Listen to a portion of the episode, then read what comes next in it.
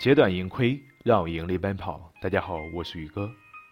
汇市财经这档节目主要讲述的内容是外汇市场的形成与发展，外汇交易者需要学习的内容，以及影响外汇市场的重要因素，让各位交易者知其然，更知其所以然。想要了解更多外汇交易，可以添加本人微信：hsczyg。接下来开始咱们今天的课程，买入价和卖出价。在进行网上外汇保证金交易时，你会发现在你的交易平台上会有两个价格。这是因为在零售外汇交易者进行交易的市场与银行间市场有所不同。你的外汇保证金服务商扮演了定价者的角色，对你报出双向价格。这一价格简单的代表他愿意买入和卖出某一特定货币的价格。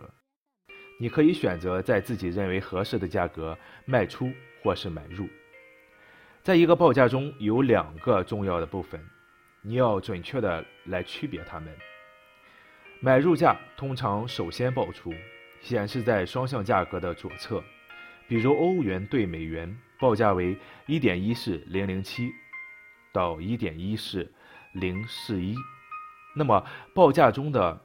买入价就是一点一四零零七，买入价表示报出价格的一方，也就是定价者正在出价，愿意从外汇交易者那里以这个价格买入几处货币，在这个例子中就是欧元，同时向你卖出美元。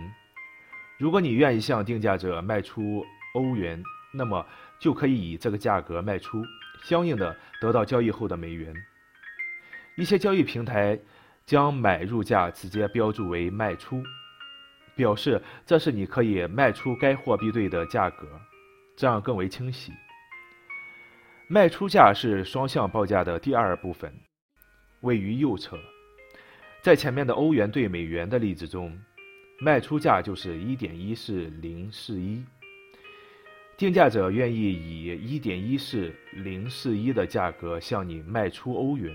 相应的，你要以等价美元买入。同样，为了使交易者理解起来更为简单一些，交易平台将卖出价标注为买入，表示这是你可以买入该货币对的价格。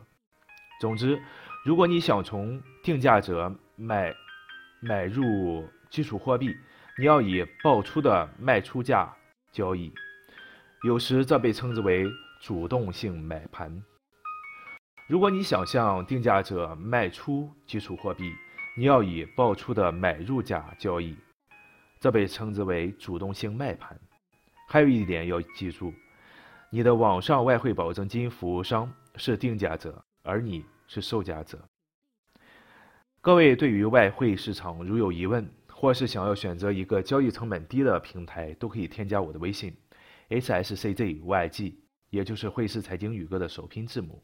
今天呢，咱们就讲这些，感谢大家的收听，下期节目再见。